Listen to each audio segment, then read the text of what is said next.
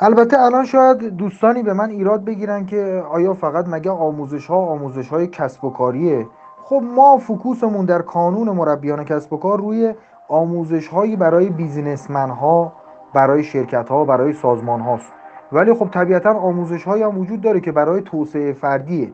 ولی به نظرم هر آموزشی باید نهایتا یک مقیاس عددی داشته باشه.